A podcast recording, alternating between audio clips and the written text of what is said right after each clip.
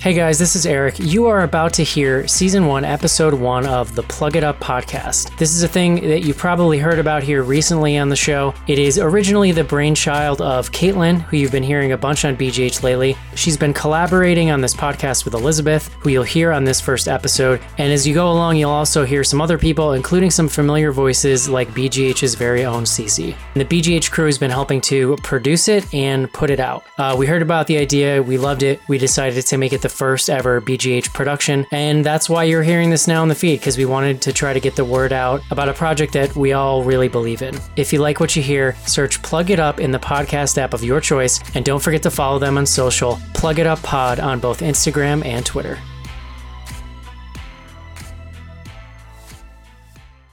If it's leaking and you're freaking, plug it up, plug it up, plug it up.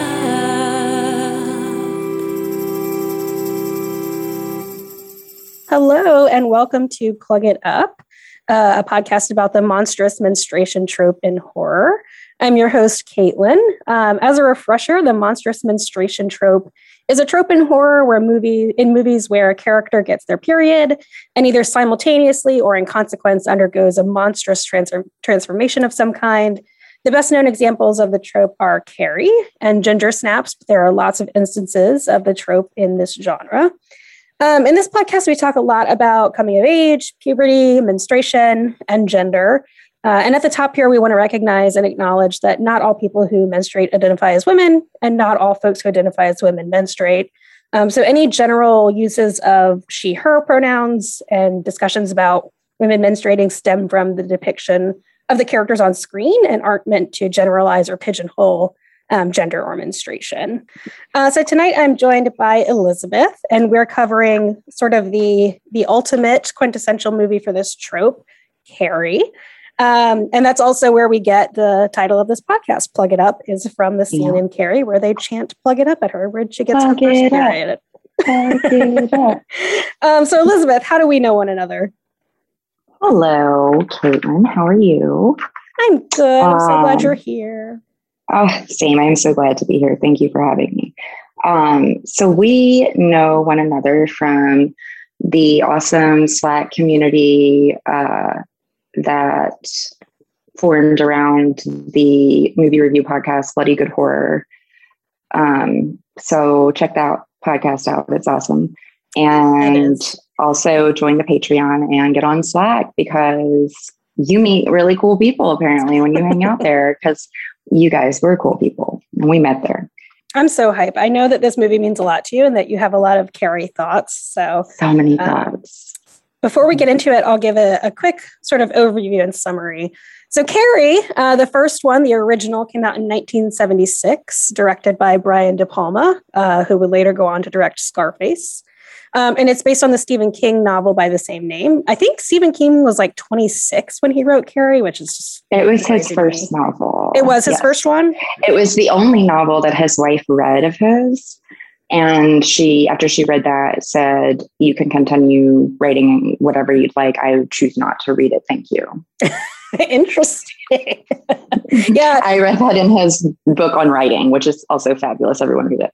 Nice. Yeah, I was when I was researching for this episode, I saw where I, I haven't read Carrie. I know that you have, so we can. I'll count on you for sort of the uh, literary stuff.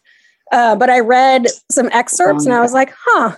Stephen King, as a Mhm. 26 year old man, didn't exactly understand menstruation, but Writing that's okay. women, right. Yeah. yeah i think Uh, there was um a lot of cocaine maybe involved in that period of his life so If it's Stephen King, it's lots of. Cocaine. we'll blame that Yeah.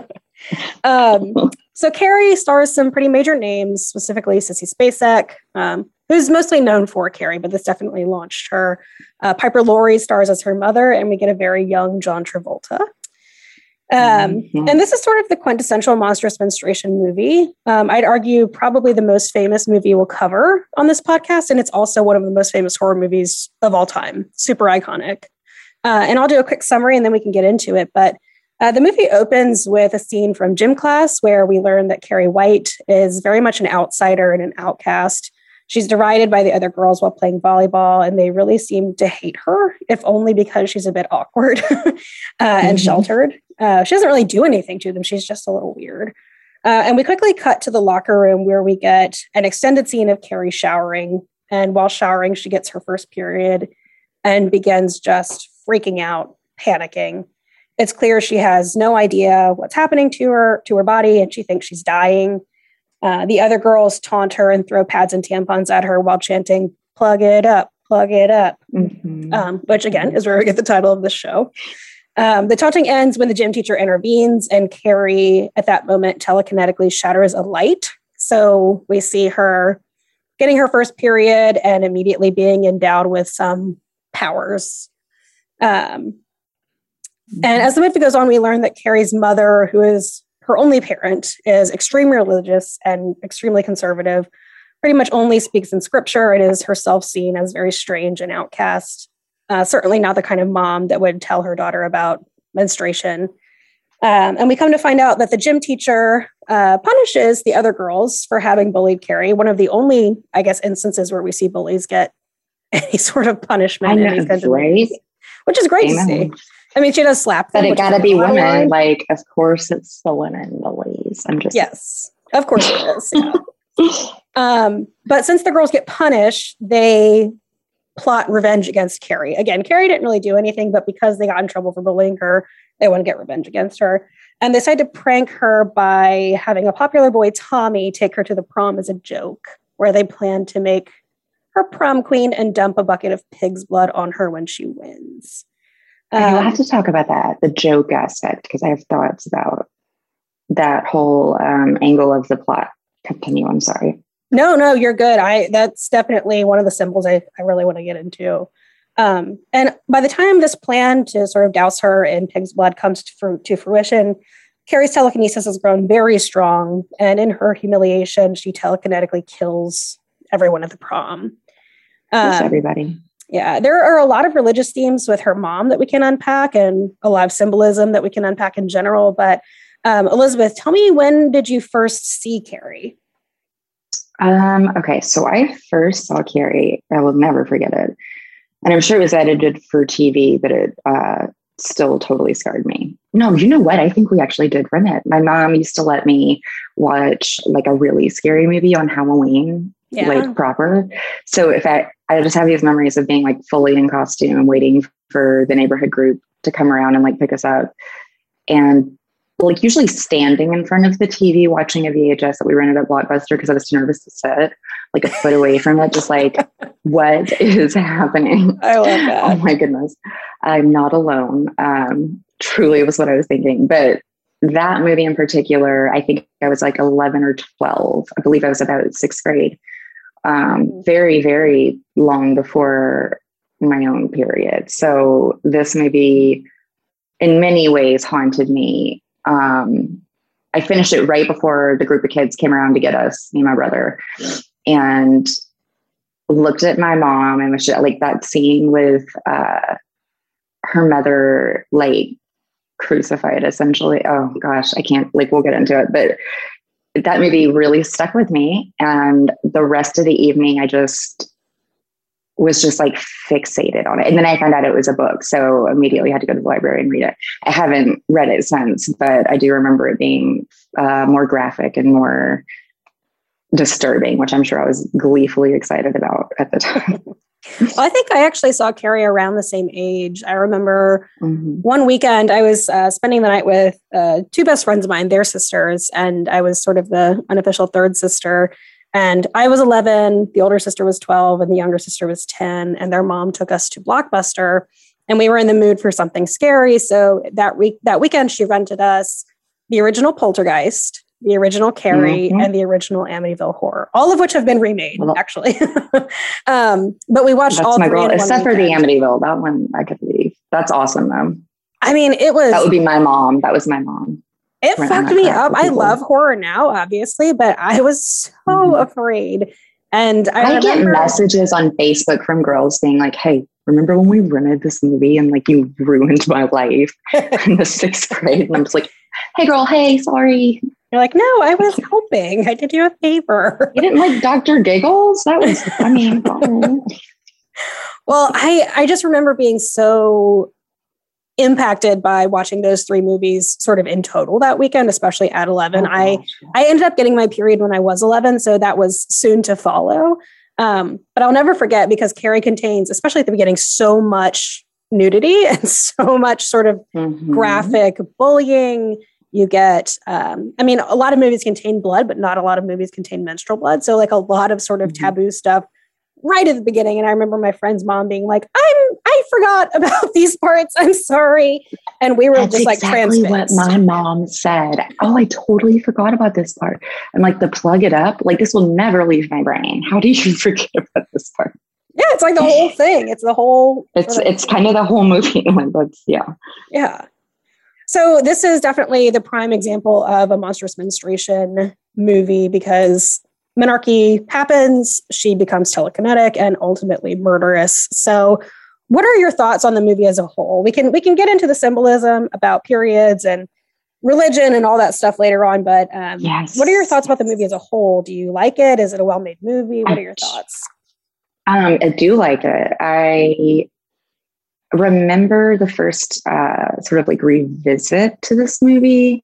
I was a little bit, I had the nostalgia necessary to keep it just like perfect to me. But through the lens of like the present and like the movies I'd seen, you know, in my early 20s when I was rewatching this for the first time, I was a little disappointed at um, how dated it felt in some places, but now as an adult rewatching it, like it, you know, of course it works every time. Like it's a classic I go to a lot. Um, at the time, I don't remember feeling like it was dated at all. Like it absolutely shocked me.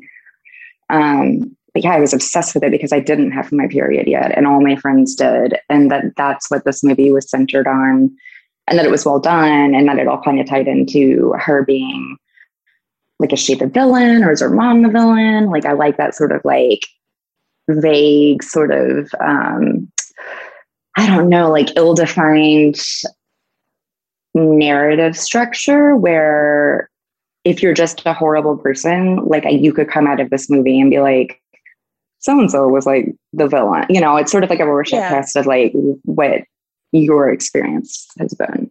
Well, and I think that's what is compelling about a lot of these movies. The the protagonist is sort of villainized, monsterfied. when they get their period, they go mm-hmm. under some sort of transformation. And Carrie does end up killing everyone at the prom and exactly. a whole, you know, slew of teachers, uh, even the teacher that, you know, sort even of stood up for her. Yeah. yeah, yeah. And but at the same time, you're rooting for her because you know, she's been through a lot and her life is pretty shitty. Um, and they definitely do make a big point about her being a late bloomer. Um, she has mm-hmm. no idea what's happening to her when she gets her period. And uh, when, you know, that cuts Thanks, to the. mom. Yeah. I mean, this lady. God. and, you know, the it's not she's got like TV. She's not reading Betty and Veronica. Like, no, there's no, are you there, God? It's me. Margaret, for her. Yeah. No, no. Um, which is it's funny. A lot of the movies that we're going to cover on this podcast have to deal with girls getting their period later than their peers, and sort of which I love because that was my experience. I will get into it. But, yeah, mm-hmm. yeah. No, I I love this movie. I remember thinking that it was just great, and I do think it holds up. I watched it so many times here recently mm-hmm. Um, in mm-hmm. preparation for the podcast, including with you, which was amazing. We watched it. It was fun. Yeah. It was. And I, Sissy Spacek is just so believable as a, she's got like that homeschool vibe. That, like, like yeah, yes, yeah. Yeah. No, and I, I mean, she's just so believable as this sheltered and afraid young woman and the, her home life is just fucking terrifying her mom like mm-hmm. literally speaks in scripture i have the quote mm-hmm. that her mom uh, says when carrie um, you know comes home so, from school and she's first got her period um, and what's really sort of significant about this quote is that it really symbolizes a lot of sort of the Judeo Christian and sort of general historical and cultural ideas about menstruation that it's dirty mm-hmm. and that it comes from sinning and that it mm-hmm. comes from sort of original sin. So, Margaret White, Carrie's mom, says, Eve was weak. Say it. Eve was weak. The Lord visited Eve with the curse, and the curse was the curse of blood. So, it's like it's truly coming from, you know, Carrie has sinned, and that's why she's finally mm-hmm. gotten her period Right. Her mom says, Help this sinning woman see the sin of her days and ways. Show her that if she had remained sinless, this curse of blood would not have come upon her. Help this sinning woman. It's just, it's fucking crazy. I mean, that's. I mean, dude, wow. And that's, I mean, unfortunately, it's not unusual. A lot of the research I've been doing, uh, no, sort of pulls in a lot of those themes that, you know, that's what happens when you turn into a woman. You uh, immediately become sinful. It's also sort of now that Carrie has gotten her period, her mom sees her as immediately sexualized and immediately um, sinful. It's just wild. Yeah. Yeah. It's um as a single mother, that relationship, I mean, I definitely see it like terrifyingly different now watching it with a daughter. Um when I was young and watching it, my relationship with my mother was such that like the matricide kind of like angle to it made me so sick. Like that was like because my mom was like my best friend and like right. oh that just like because I did come from a very religious um upbringing. We were Catholic, so the I mean like I had friends that had like prayer closets and um it wasn't that like that you didn't get locked in them for sure but like so wild. A lot of the iconography didn't strike me as like super unfamiliar. So there were a lot of things I felt parallel with Carrie on, and um, White was my family's name on my mom's side. Um, oh my um, god, for real? That's oh awesome. yeah. That prayer uh, yeah, closet is just crazy. always been my yeah.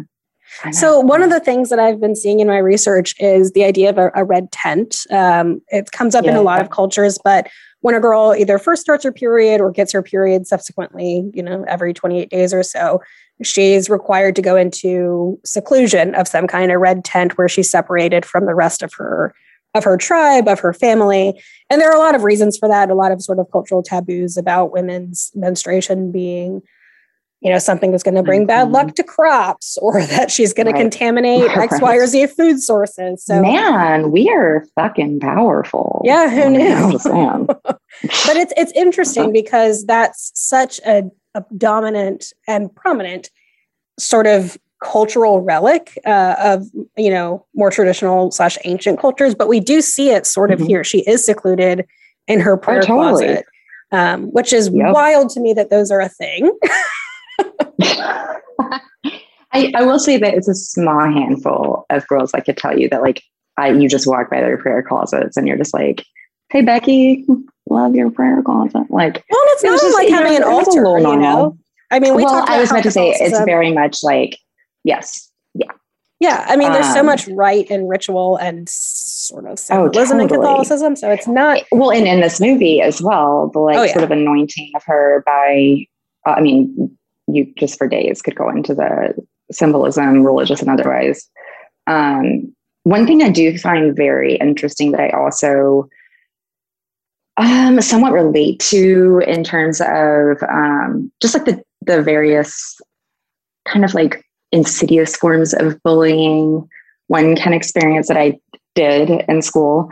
Um, I feel like she and many women, you know, in movies and and real life um, are empowered by seeing a reflection of beauty, being made to feel they're beautiful by society accepting them at large, um, by them leaning into conventional ideals of beauty, they're feeling acceptance. Um, you know, that's all represented in the prom scene that we see. And like, I just remember being so young and like loving the dress and like not thinking anything of any of it until her mom starts talking about dirty pillows in business. And I was like, I mean, I guess you could have worn a bra, but like, whatever.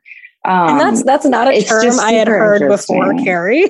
oh, it's not. I me neither. So and I've heard that they, We so they only say it girl. once in the movie, but I've heard that they say it many times in the book. And by they, I mean Carrie's. It is very prevalent in the book. Yes, yes, yes. She says it like pretty daily in the book.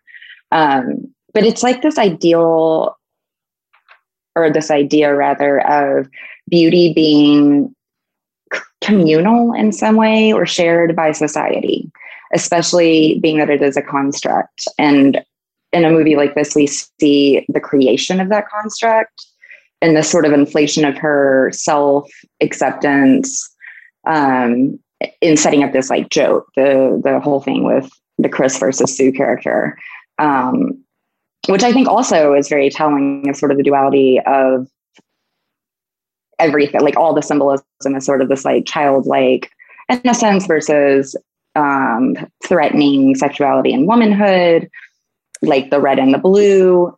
There's just lots of that sort of um, poised to kind of like I think get you in that headspace. Well, and we really see Carrie's development. I mean, we see her as very, very innocent, uh, naive, in fact, and Mhm. her development. You know, biologically, she's getting her period. She's going through menarche, and you know, we also see her develop a sense of sort of competence, partly because she's moving things with her mind and reading Mhm. books from the library about how she has this power. You know, power symbolically and power quite literally.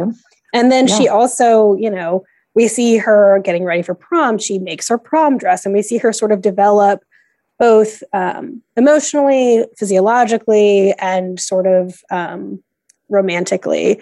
And Mhm. I mean, I think that's part of why. I mean, it's a horrible thing what happens to her, and I think that's part of the emotional impact is that we see we're really rooting for Carrie. As I mean, I am. I know that you are too, and I would think most course, are. Of course. I was Carrie. Like, yeah, yeah. and yeah, the the dumping of the blood. I mean, it's just, you know, I, I was trying to think of sort of like, oh, is it supposed to be like a baptism of blood? I Right. know. But like she, I mean, that scene. I think you had mentioned that you had some thoughts on it about sort of that bullying and that prank and how terrible it was. hmm hmm So, um, yeah, that whole scene, and I mean, it's so crazy to think of a time or place where you didn't know that was coming, but I did, you know, you, you didn't, I didn't the first time I saw it.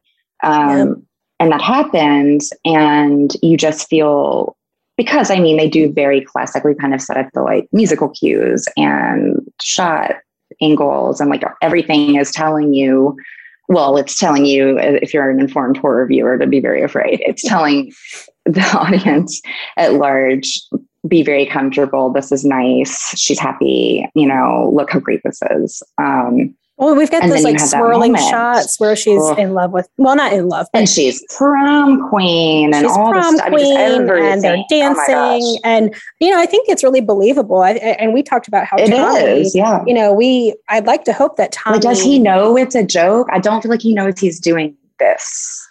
it's one of those things where I feel like Sue and Tommy were in on it. Like, yeah, we know that our friend like really hates Carrie, whatever, we'll, we'll do this. But I, I would hope that Tommy wasn't aware that they were going to full on dump pig's blood on her because he, he has a moment where he Yeah. reacts pretty, Yes, he uh, does. forcefully. Okay, so my theory, because of, and I don't watch all over Riverdale, I do watch their like covers, for lack of a better term, of like musicals Mhm. um, that they do, which has been kind of interesting. Um, also, the fact that Carrie is a musical that exists is interesting. never Um, seen it, would love I- to. Do it came to Memphis and I didn't go, and you could get tickets that were in the splash zone, which was Oh the first God. three rows. I had to work. I was so Like, mad. Fucking Gallagher.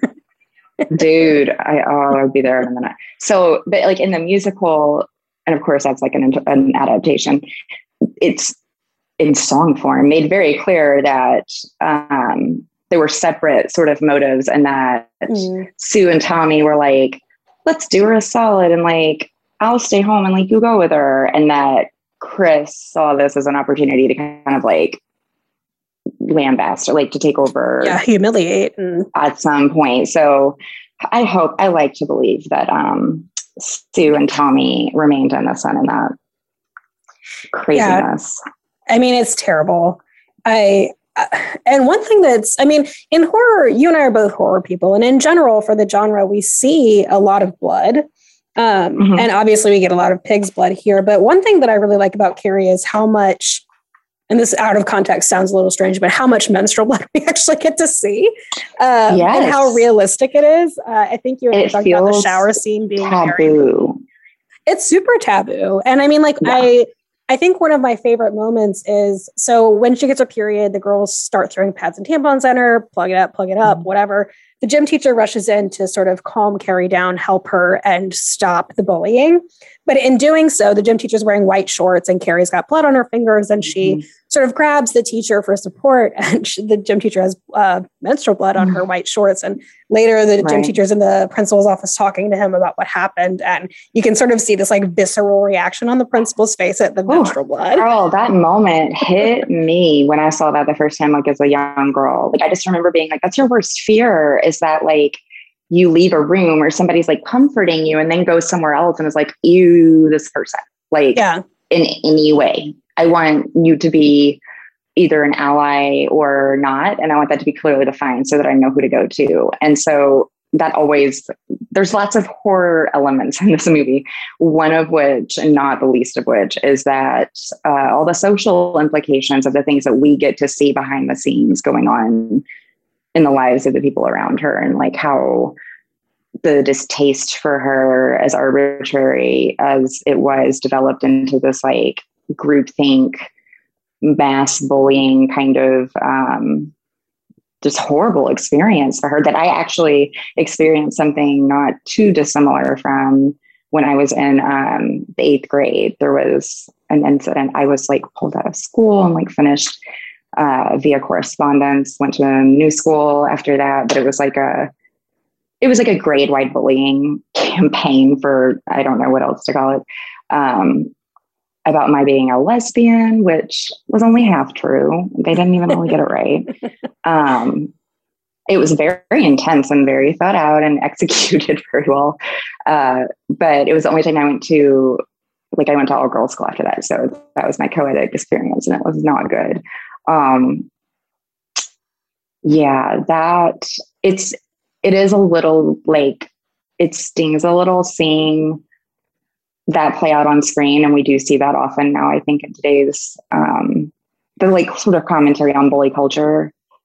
If you've experienced it it can be it can be a lot like that well I, I think that some people would you know i guess if they hadn't experienced it think like oh this would never be a thing exactly. and this is not or this is over the top but this is kind of how it plays out sometimes. And it does play into Girl, there of- were flyers in everybody's locker Jesus at the place Christ. I went to eighth grade saying lesbo rug burn because they called me Liz. Anyway, like it was a whole damn thing. Like I was seriously floored because I didn't talk to anybody. All I wanted was to disappear. Right. It was like I was like setting fires on the front lawn or like stomping on the flag, like trying to get people's attention. I just wanted to like have a hole open up and swallow me. So right. it shocked me, much like Carrie, like that I would even be the target of anybody's anything.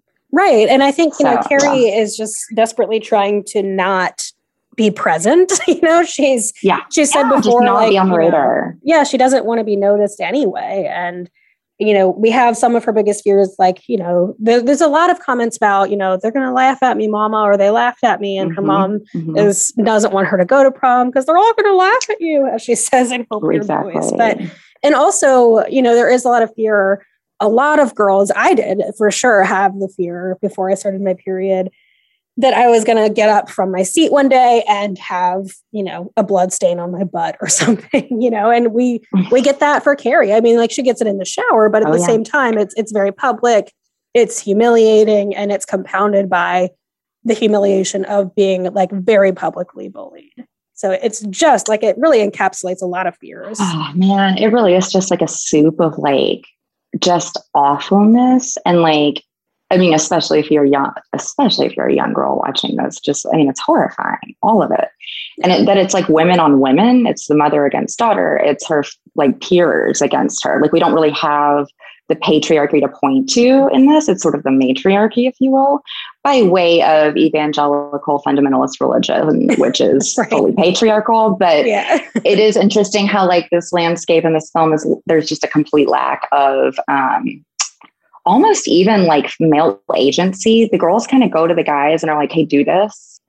It is just so sickening to me. Like, all the parts that do show any kind of violence in this movie they're kind of spare like and, and sparse but like they're very effective in that the intent behind them is monstrous and the sort of carrying out of the act is just very swift and like thoughtless i don't know yeah, that always stuck with me yeah it's it's brutal it's brutal. Um, there were a couple of other themes and symbols I wanted to talk about. Uh, one of which was repression. We've kind of touched on the religion um, obviously, it comes up a lot with Carrie's mom, and it came up with a lot of sort of the symbols.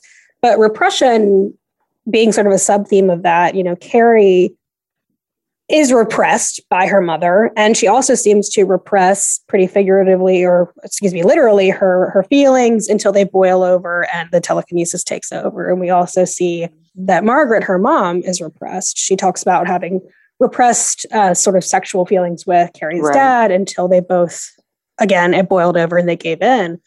And I think oh, that, that so it's very rough. And I think that that's also a theme that we see with sort of coming of age stories or any sort of puberty feelings. There's so much, you know, there are so many things that girls or anyone in that position try to repress. And then it all bubbles over into teenage stuff.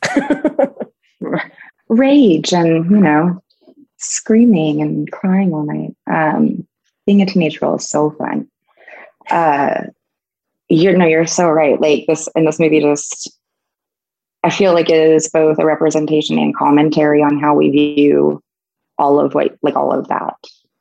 Um, yeah. And I mean, I think that's for many reasons. You know, obviously, written by a man, um, directed by a man, which is interesting. I feel like yeah. uh, it is interesting because as a person who got their their period late and felt very, very awkward about it. Like I remember lying to a friend of mine. I called her one summer just to see what the conversation would feel like. It was like kind of like one of those friends that was like on the third level of like, we're yeah. not like run into her at the mall or anything. and I was like, hey girl, um, I just had to call and tell somebody I got my period today and had not. And just had this whole conversation with her play acting like I was in the club. Like it was mm. such a mm. big deal to me. This like badge of honor that I hadn't earned somehow yet. So I just kept smoking those camel cigarettes, waiting for it to come. But uh, finally did. And it was not quite as traumatic as Carrie's, thank God. But um, yeah, the, the religious sort of slant to this is fascinating to me as well. And, um, you know, obviously it's very rich in symbolism yeah. there. It's just good. It's great. I think one of my favorite symbols, um, and this is partly due to the research I've been doing for the show, but when Carrie gets home from the prom, she's obviously soaked in blood. Her dress is soaked, her hair is soaked, mm-hmm. her body is stained. Um, and she comes home and she takes a bath.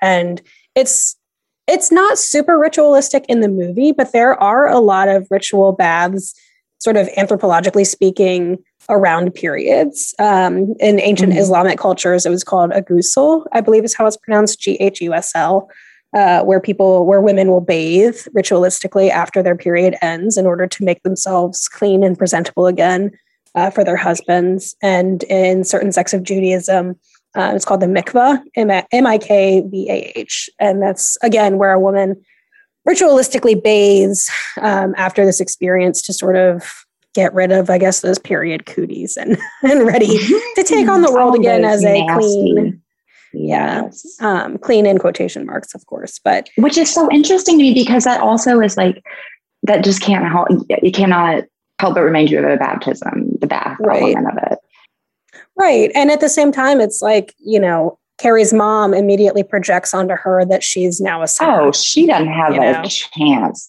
Yeah, with that mom, mm-mm. she's immediately a sinner. Uh, you know, by virtue of just having her period, and she's mm-hmm. about to be promiscuous just in Carrie's mom's eyes because she's, I guess, of that age. So it's really this. It's hard. Well, then Not you know, cool, mom. and that's what the principal and Miss Collins say. Like, it's hard to believe that in, in quote unquote this day and age, this day and age being 1976 for the time, um, that right. a girl that age wouldn't know about her period. And well, but it's also about control, right? With the mother, because she wants such ultimate control over Carrie. Of course, she wouldn't tell her something like that because she wants anything representing any type of forward movement to be confusing to her and to be very overwhelming and scary and for her to be the savior telling her they're all yeah they are all going to laugh at you. Right. And they do. And that's what i hate i always hated about this movie was that you want some redemptive art for like you just don't want her mom to be right. Of course. And every time i see it i'm always like ugh. And then like it's it's this horrible lady who like by the worst motives and for the worst reasons trying to instill this fear and a sort of like invisible fence around her daughter and she was right. And like yeah. that is kind of what happened. Well i mean it's it's a really well shot scene. So carrie you know we get this sort of slow motion build up to where the blood mm-hmm. drops on her. And then it's very quiet. Obviously, the students in the assembly, or it's not the assembly, the prom, the students go super quiet when Carrie is sort of doused in the blood.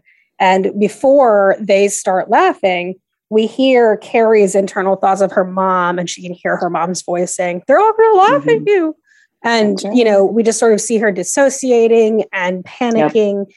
And then the kids start, you know, we can hear the kids' laughter and then mm-hmm. she telekinetically starts fucking it up, which is so you know literally. empowering. it's also it's very cathartic. It's very yes. um, it feels good as the viewer to see her just like level these assholes. Like mm-hmm. especially if you're somebody who in any way identifies with her. It's a very inglorious bastard revisionist history. Like go back to your high school days and like just burn it to the ground kind of yeah. catharsis. But like um yeah, she straight up murders like a lot of folks. And like we were saying earlier, it's not just the people that were mean to her. Like, it, and that sort of represents to me like women may not even know the strength of mm-hmm. the danger of this power. Like, if unleashed, it could be innocents that get, you know, caught in the crossfire. You know, yeah. it's just, it is interesting.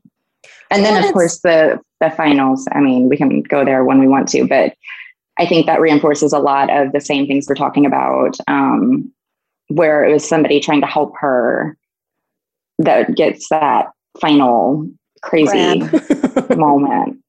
And, and that, course, that moment like, scared the mm, shit out of me as an 11 holy like jump scare she goes girl. so those of you that might uh, have maybe haven't seen carrie in a while uh, what happens at the end is carrie and her mother die in the house together. Uh, Carrie sort of telekinetically sends knives and other utensils flying into her hmm. mom, mm. and they're uh, not unironically in the same right. shape of the arrows that are slung into the statue of Jesus that they have in their house. So her mom very is very much, much crucified. Yeah, yes. she's crucified in the door frame. She's got her sort of hands mm. pinned with knives and um, so Carrie's mom started attacking her. Carrie responds by telekinetically crucifying her mom.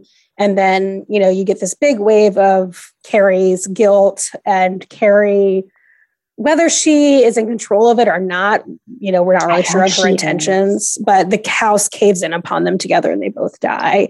Yeah, and later like, we see Sue go to lay flowers at the sort of, you know, crumbled white household remains. And then Carrie's hand comes up through the rubble and grabs Sue. And that moment scared the mm. shit out of me as a child. I was just like, dude, and it's got that 70s.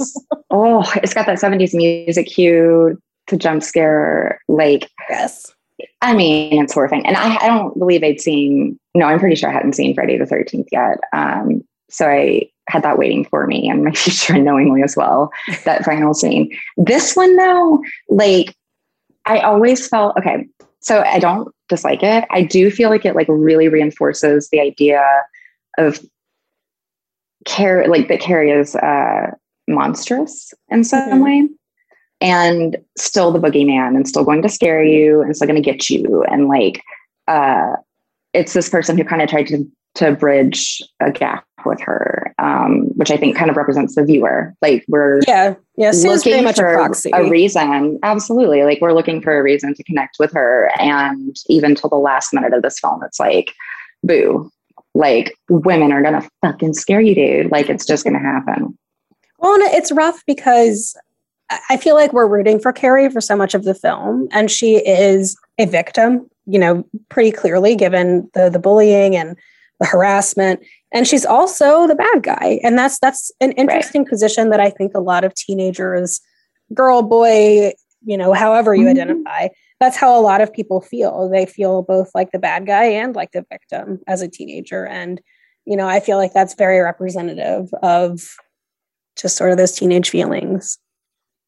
When I couldn't help feeling too while we were watching this um, in today's completely online social media absorb, like, but that's how we exist, especially in quarantine. Her reaction could be achieved without powers.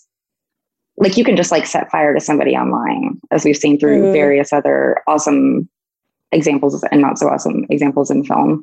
Um, but like that's so much easier to do now. It's not like you have to be haunted or a Stephen King character. Like you can just pretty much start a campaign to ruin somebody and you may succeed.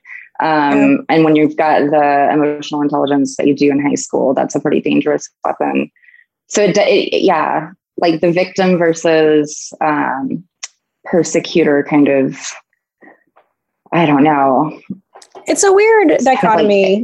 Like, it is but I, I just feel like I'll always root for Carrie because oh, of course, yeah. You know, you just want it to happen. And and you had a very cool Carrie costume, didn't you? Dress as Carrie. Uh, oh, I was. Back. Yeah, so I was Carrie. Um, what year was that? Who knows? It was like before the world was different, and we went to bars and stuff. um, I found it was so I usually start very early working on my costume. I found the perfect like slip dress. My hair was actually the length sort of it needed to be in blonde. Um, I got a tiara. I had the flowers.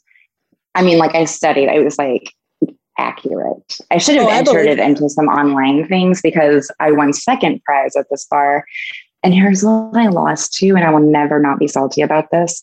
There was a 90 year old lady there who came as a one night stand. Oh, I'm using air quotes. Yeah. Um, mm-hmm. It's just like a table, and you yeah. have like a lamp on your head, and there was like a condom and a drink. She just got it because she was old and came to the bar and did shots. And I was like, you guys, look at me. I had somebody stand on my car trunk and dump an actual bucket of fake blood. I bought in like gallon form at Spirit. I was going to say, you probably know need a ton of yeah, that blood. Because I wanted it to be like wet and like yeah. fresh because you wouldn't know otherwise. All pictures, unfortunately, occur about four hours into the night after like a dance contest and who knows what else um, it's very much like caked on bad FX. I wish I had gotten some fresh pictures. It was it was rad. It was probably my best costume. It sounds great. I've always wanted to do a convincing yeah. Carrie costume. And one cool thing, speaking of caked on and, and dried versus wet blood, I did read that Car- uh, that Sissy Spacek. So it took them three days to shoot the prom scenes and her getting home before she takes a bath. So Sissy Spacek slept in that blood so that they could reapply it every day in the same sort of consistent manner so that the, so that the, mm. the shots had continuity which i think is so impressive and that's very very dedicated because that shit has to be sticky she was really disassociating if that was like she was going somewhere else and just being like zen af about this because that it is so itchy and so mm, I couldn't. I, I wouldn't be able to sleep.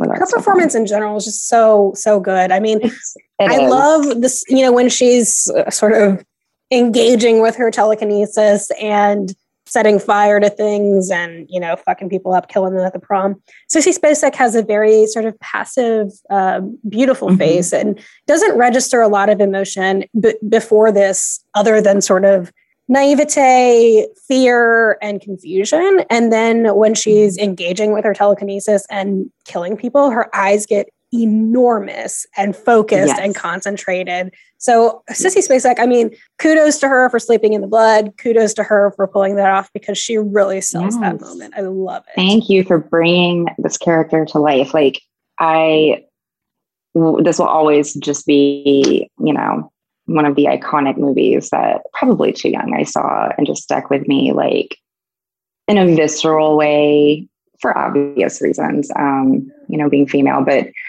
yeah, that was my introduction to her as an actress as well. And I, you know, obviously continued to be just blown away by her. She's really awesome. She is. And I'm really glad that we both saw this so young. I I feel like it's not referenced as much anymore now that we're, you know, however many years removed from 1976. But right. I really am glad that I saw this before getting sort of like either Simpsons or Looney Tunes, like those sort of right, of having, same, yeah. Same. So it's it's. Really I was impactful. fortunate in that. I was fortunate in that my mom did kind of introduce me early enough to just like the classics that same. It wasn't ruined through Domino Pizza commercials for me. Like I got to see it in its like sort of pure form, which is that's rare, I think, and especially you know for now, I don't know that it would happen. We've got so much right. cultural reference to these iconic roles, and yeah, it's a gem of a movie. I just, I just love it. I do too. I, I knew you good. did. That's why I was so happy that you that you wanted to do this episode with me. I also um, love Carrie to the Rage. Just FYI, it's like a weird like random movie that I would put on to like take a nap to in the summer, and uh, always end up staying up to watch it. So I really need to see that. I, I would love to have you back on to, to cover Carrie too. And I love that it's called The Rage. I haven't seen it yet, the but one Rage. thing I mean, I I love that Carrie taps into and is very much in control of what's happening to her. One thing that I don't love about the Carrie remake, and I haven't seen it since it was in theater, so you know, eventually when we get cover the 2013 Carrie remake, we can get into it. But in that movie when she's having the blood scene, whatever, her powers seem to overtake her. Whereas in the original yes. 1976 Carrie, she's very much in control of her powers in control, what she's yeah. doing.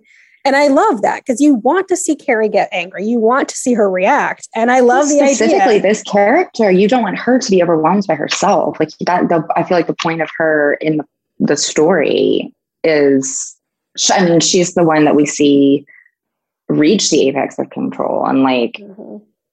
be she finds comfort in it so for it to be i totally agree with you on that remake like i didn't the feeling was so different with that yeah i didn't want her to be overwhelmed by it. I wanted her to be in control of it. And right.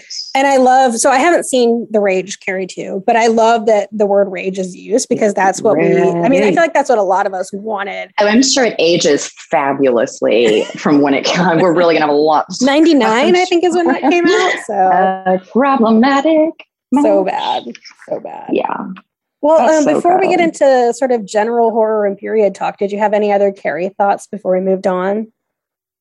I mean, I feel like we really kind of uh, said some stuff about it. I think it's very interesting um, that that's one of the movies or stories in general that has prevailed enough to be um, sort of reinvented in this like kitschy musical theater type of way. I don't know how I feel about that with these. Like Heathers also has the same treatment. I, right. I love musical theater, so that part of me is just like in in for it, you know. There. Um, but then it's like these stories to see people being like, and then we're the pro. Like it's just like there's no creeping factor to it. Like you just kind of can't do both. Well, and it's funny um, because Rocky horror, horror has closest I've seen. I don't know. Right, and horror has so much camp to it, and I love campy horror. Yes. But it's, I wonder if because it's Carrie, uh, a high school girl, and if it's Heather's high school girls, that that's why it lends mm-hmm. itself to mm-hmm. musical form. I, I'm you I'm just not right, sure yeah. we would have gotten anything like that from Amityville Horror, from Amityville, yeah, any of the others. So, I mean, coming of age stories, like I get it, They're, they make for for fun musicals, but the content is for these movies and the, the tone really isn't Pretty fun heavy. for Carrie. It's heavy no. shit. So yeah, that's really interesting. Yeah, that glossiness is sort of the Riverdaleization of a lot of these adaptations of things that were so just such touchstones from my youth. I both enjoy with like a weird amount of glee. Like I listen to those episodes, the soundtracks from it because I'm I'm just interested in the subject matter. Yeah. And I'm repulsed by this like chewed up, spit out bubblegum version of something I feel needs to be, you know, really handled with care and like treated like it has weight in in the horror community or in the film community. So I don't know. Yeah. It is what it is. And there's I time mean, for fun. Yeah. Sing about Carrie, it's fine. And at the same time, we want her to Yes. rage. So I mean, she's going to, so just batten down the hatches like this movie. I can't wait. It's really one of my favorites. Uh, okay, so I have some other questions. Um, one of which, had you thought about this trope much before I forced it upon you? Yes, I had. Um, so just a whole slew of movies that I really connected with over the years as I continued being a horror fan and just whatever I could get my hands on. Um, specifically, like Jennifer's Body, um, is one of my like I that's a go to for me for like girl horror. Um, Teeth was another one Teeth is so with good. the body horror. Yeah. Yeah. Uh, Raw is another one recently that Raw. came out. Ginger Snaps. Okay. Yeah. Yeah. So I kind of discovered most of those in their first wave of popularity and not really knowing like what I was getting into with a lot of it.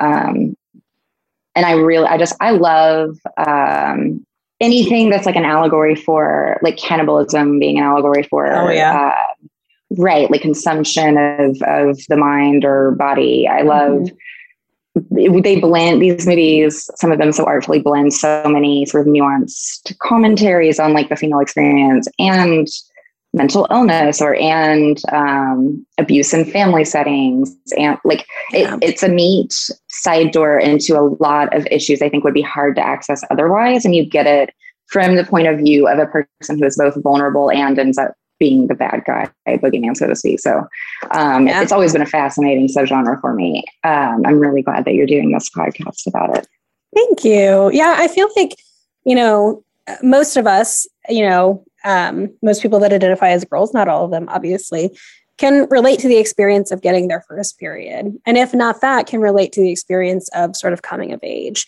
So, you know, I love the Mhm. movies that touch on this directly. Carrie is the big one, Ginger Snaps is another one.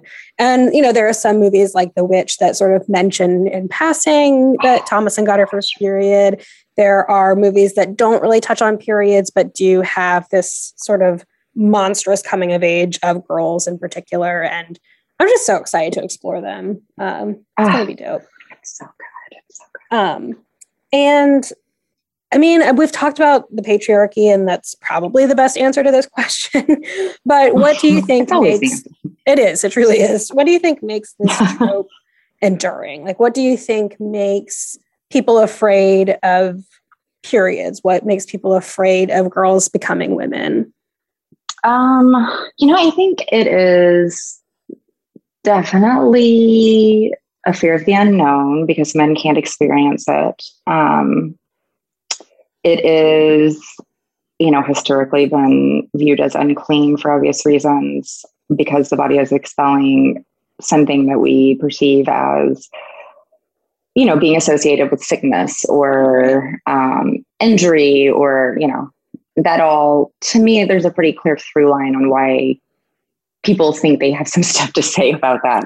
Um, i'm very glad it's been subverted into genre form where we're able to explore just really like sort of gender identity coming of age as a con like as an idea and what that means culturally like depending on who you are where you are um, by this unified experience that is biological that i think just to also just to be really frank like i think it like scares dads. Like i think it's like something that like it's just a very primal like this means something very concrete. And i don't know that everybody trusts the girl that it's happening to to be able to handle both the trauma of it as it's perceived and mm-hmm. what it means moving forward for her as a woman, so to speak. So, um, we're fascinated. We're, we're we're terrified. It's just a it's a topic worth discussing. I think. It is. And it's, you know, I feel like it's a time or when it's at least perceived as a time where girls are sort of, you know, signifying that this is the time when they're going to become in control of their sexuality. And that's scary to a lot of people, scary to Oh, the yeah. patriarchy that, you know, for whatever reason, dad or whoever was in control of this woman. And now she's got her period and she's more or less in control of herself until she, you know, gets married and then is under the control of her husband, at least, you know, sort of historically. So it's mm. it's wild. I love it. That's right. Um, do you have any fun period stories yeah, that you would like to share? Okay, so yes, I do. I dated this um, very nice gentleman in high school. Um, it was so I was, like I said, a very late bloomer, and I knew what you know. I was not a Carrie situation where I was like, I'm dying. I was like all over that crap, like encyclopedia. I look any way I could look it up. Like, what does it feel like? Does your boob feel like this before? Do you sneeze more the week before you get it? Like, I wanted to know.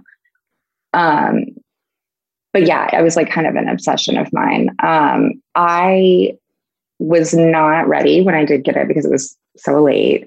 I was at my grandmother's house. Like it wasn't a big dramatic deal or anything. But I remember that sort of set the tone. I mean, if you knew me, it would make sense. Um, I'm really early to things, but that kind of set the tone of like my personal experience with getting my period. I waited so long for it that like to this day, like I'll just be out and be like, why do I never have a tampon? Why? Like I know this is going to happen. I can even do math to see like when it's going to happen, and like, I'm caught unawares far too often to be the age that I am. Um, one of the times that happened, though, I was eating dinner at said boyfriend's house. Um, they were very wealthy. I was not, and we were having some type of holiday di- dinner with extended family, and his mother had just that day we had helped unpack these like um they were like Queen Elizabeth wingback oh. something reupholstered. They're very expensive, very tiny little chairs oh. that went with this whole like suite of furniture she had in her dining room. I had my like black velvet dress on. I'm sure I had like a cameo choker. I was looking fresh and fly, feeling great. That. I was a woman. I had just gotten my period like the year before. Oh my God, I was feeling it. And I was, I'm sure it was like ugh, making everybody laugh. Like this is going great. His family really did like me. They were very sweet. But um, then I felt it, you know, feeling like I know exactly what just happened. And I knew in that moment that there was no mistaking that it was like fully through all layers mm-hmm. and onto this chair, which was like a, a, pastel lavender upholstery fabric that once again was like from France from some year that oh my god, I was mortified, seriously. It was a whole thing. His mom had to like come comfort me and like oh. I could tell it was like one of those small moments too where she was like, It's fine. It's it's totally fine and like trying to convince herself and i was like i can i can hear that it's not i'm so sorry thank you that's such a then his sister had to give me like a skirt it was just oh oh man yeah that's a that's a familiar feeling if anyone who is listening menstruates or has menstruated that feeling where it's like oh yep yep that's i know happened. what just happened yep. yeah and then you have to like plot your next move because yeah. it involves getting up Right. So, it's like, can I carry this? Guys can chair? talk to me all day about their boners and their notebooks. that shit is hard to hide. Yeah. Okay. And you leave yeah. a trail. So CSI is just like on my seat. So yeah, a notebook's not gonna do it. No. You you no. basically have to alert the whole room that you're not dying. And I'm sorry I ruined your furniture. Yeah, sorry. Couldn't help it. me. Well, I do have some cool fe- uh, period facts to round us out. Um, Love it. The first one, um, the word menarche has come up a lot, and that's one that we're going to use a lot on the podcast. And menarche is the onset of menstruation, so first period. So that's a, mm-hmm. a vocab word that we'll be using a lot for the show. Um, mm-hmm. and then the second one is fucking wild. So there's this idea historically that the uterus had been blamed for all ailments in women. So, whether it was a physical ailment or aberrant behavior, um, if a patient was sick with an illness of the throat, for instance, a lot of ancient mm-hmm. physicians thought that the uterus had wandered into the throat and was causing havoc. Havoc. So it's, mm-hmm. it's called mm-hmm. the wandering uterus theory. Um, Seems legit. Yeah, seems legit. So they would, you know, so they thought that the uterus was the cause of all problems in women. So if they had a sore throat, the uterus had wandered into the throat. If they had a stomach issue, the uterus had wandered into the stomach. If they had poor behavior or something, the uterus had somehow affected the brain. Um, and then they made Valium, and we're just like, yeah. they were like, it's better. Threw it at them, like.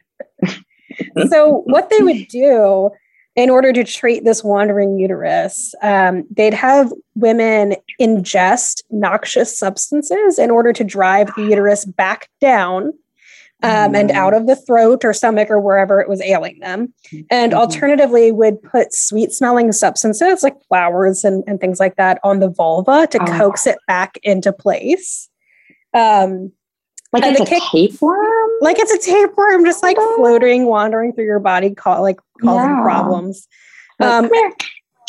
come back. And then the kicker uh, so ancient Greeks wholeheartedly believed that this wandering uterus went on these internal rampages throughout the body in frantic search of what else but babies. Oh, of course. Jeez Louise.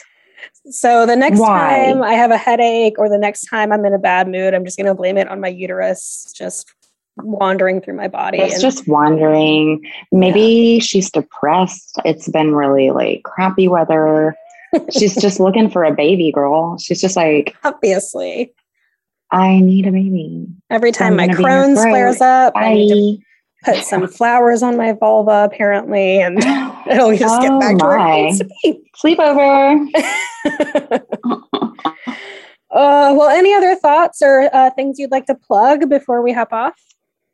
Oh, I just had such a fabulous time. I just want to thank you again for having me um, and tell you how excited I am about this venture of yours and how proud I am of you because I think it's a fabulous idea. You're the Um, sweetest.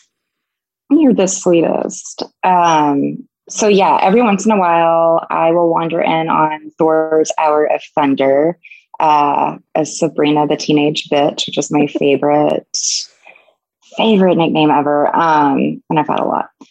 So, that's really the only other thing I'm doing right now. Um, I am on Instagram at Jane Don't You Know Her. That's my Awesome. username there. It's just some spooky content. I need to post more um, frequently, but uh, yeah, you can find me. Awesome. Yeah, when this goes up, and it'll go up in a little while, but once once it's up, I'll tag you in it so that you can you can share. And I'd love to have you back Okay. on for Carrie two, the Rage, Carrie two, and many other things. So. Um, Will you know, do. if you have other stuff you want to plug next time, we will do that then. But Absolutely. I really appreciate you being on. You are the best. Oh, thank you so much. You are the best. And I love the way your brain works. This has just been so much fun. Well, likewise. All right. Spooky bleeding. Bye, guys. Bye bye. Plug it up.